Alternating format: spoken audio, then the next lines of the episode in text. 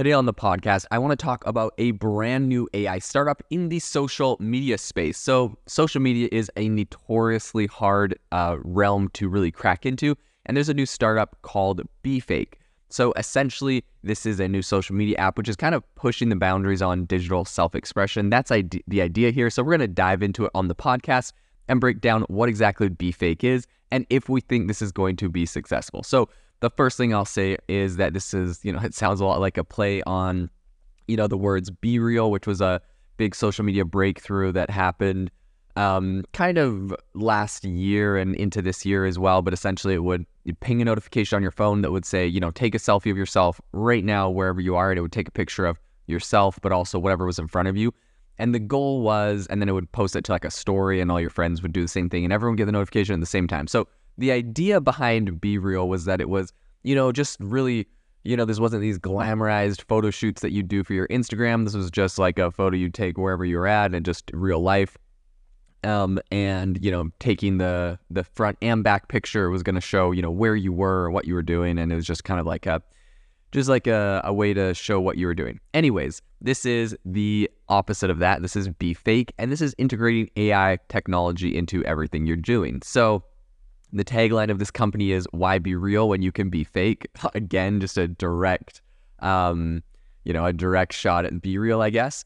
But the app is now available in the App Store and Google Play. And in a recent conversation with GamesBeat, Darcia Dumont shared her thoughts on how BeFake offers a really kind of unconventional twist on the realities that are often depicted in, mainstream social media platforms. And of course, that is the Darcia Dumont is the former CEO of Machine Zone and is the new CEO of BeFake. So harnessing the power of Alias's technologies, AI capabilities. So Alias Technologies is the company actually creating BeFake and actually coming out with this, but kind of harnessing what they are doing here.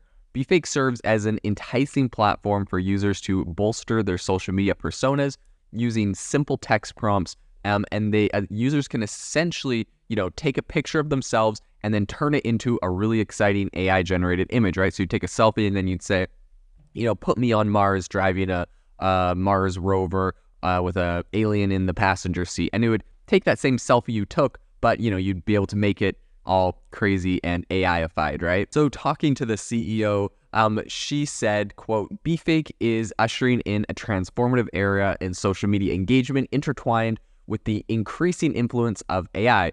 This isn't just an app, it's a vibrant platform for exploring new avenues of interaction through AI-forged visuals. We're of the view that genuineness can be echoed in fantasies as much as in realities. That's a fairly interesting perspective, I'd say.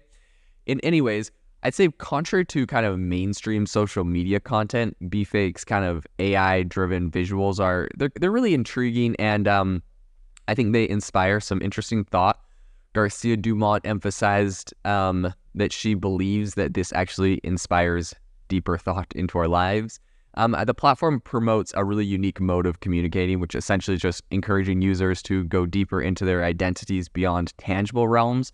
So it also sets the stage for a friendly immersion into the world of AI. This is going to obviously be a way that a lot of people are using this. Something that this makes me think of, right? Because I can't help but think that an app like BeFake is going to be really interesting, particularly to Gen Z and younger audiences, kind of like how TikTok initially grabbed the younger audiences. And I think that this kind of brings up the concept that these younger audiences are literally going to be growing up with AI in their pocket, whether that's their social media, whether that's Chat GPT, whether that's Midjourney. There's a whole generation growing up right now that has very easy access to AI, and it's not going to seem as crazy as to many people that have lived much longer without it. So I think this is just going to be a really interesting paradigm shift and cultural shift that is going to play out in the future. So Darcia Dumont really is quite passionate about this new project, and she explained her intent behind the platform, saying, quote, my aim is to dismantle the walls hindering human connection. I'm convinced that AI can level the social media playing field, alleviating the anxieties many of us face when posting. While genuine candid posts have their place, our vision is distinct. Users yearn for aspirational content, showcasing their finest selves online. BeFake enables users to seamlessly augment any moment using AI, sharing their inventive side. So this is really, really interesting, and I'm not sure if this is, really going to help with the mental health crisis that's evidently caused by social media, or if it's going to hinder it. I guess it's got to be left to seeing if, you know, like a lot of people complain that Instagram makes everyone look glamorized and perfect. And I guess in a way, something like Instagram, which is, you know, posed as this is reality, but in reality, everything on there is, you know, fake, enhanced, you know, photoshopped, most of what's on there. So I think it's kind of interesting now that we have this platform that's launching called BeFake. And to be fair, I think this is good because at least everyone knows that everything on this platform is fake, right? If everything's AI generated, everyone looks perfect or great or however they want to look, or they look like they're, you know, a dwarf warrior, whatever, right?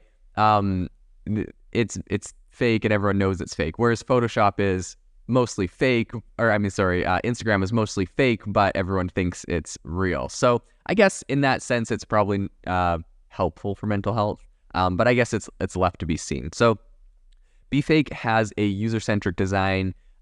Essentially, they are, you know, say that they are letting their users' creativity flow.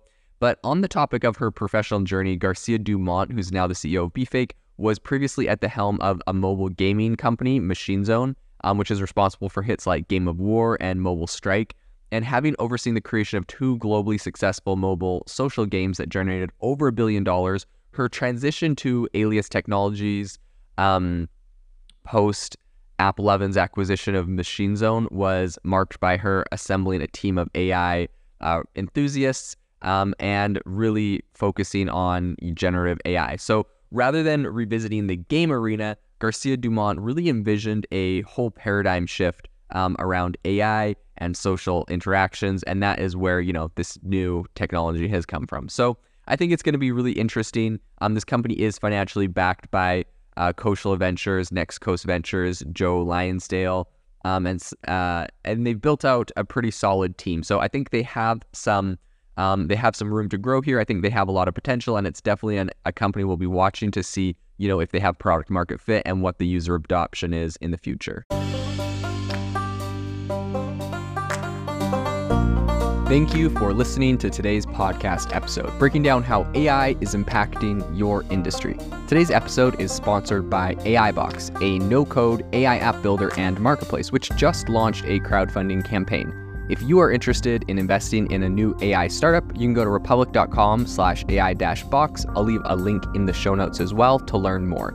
The minimum investment is $150 and the maximum investment is $100,000. Until next time, have a fantastic day.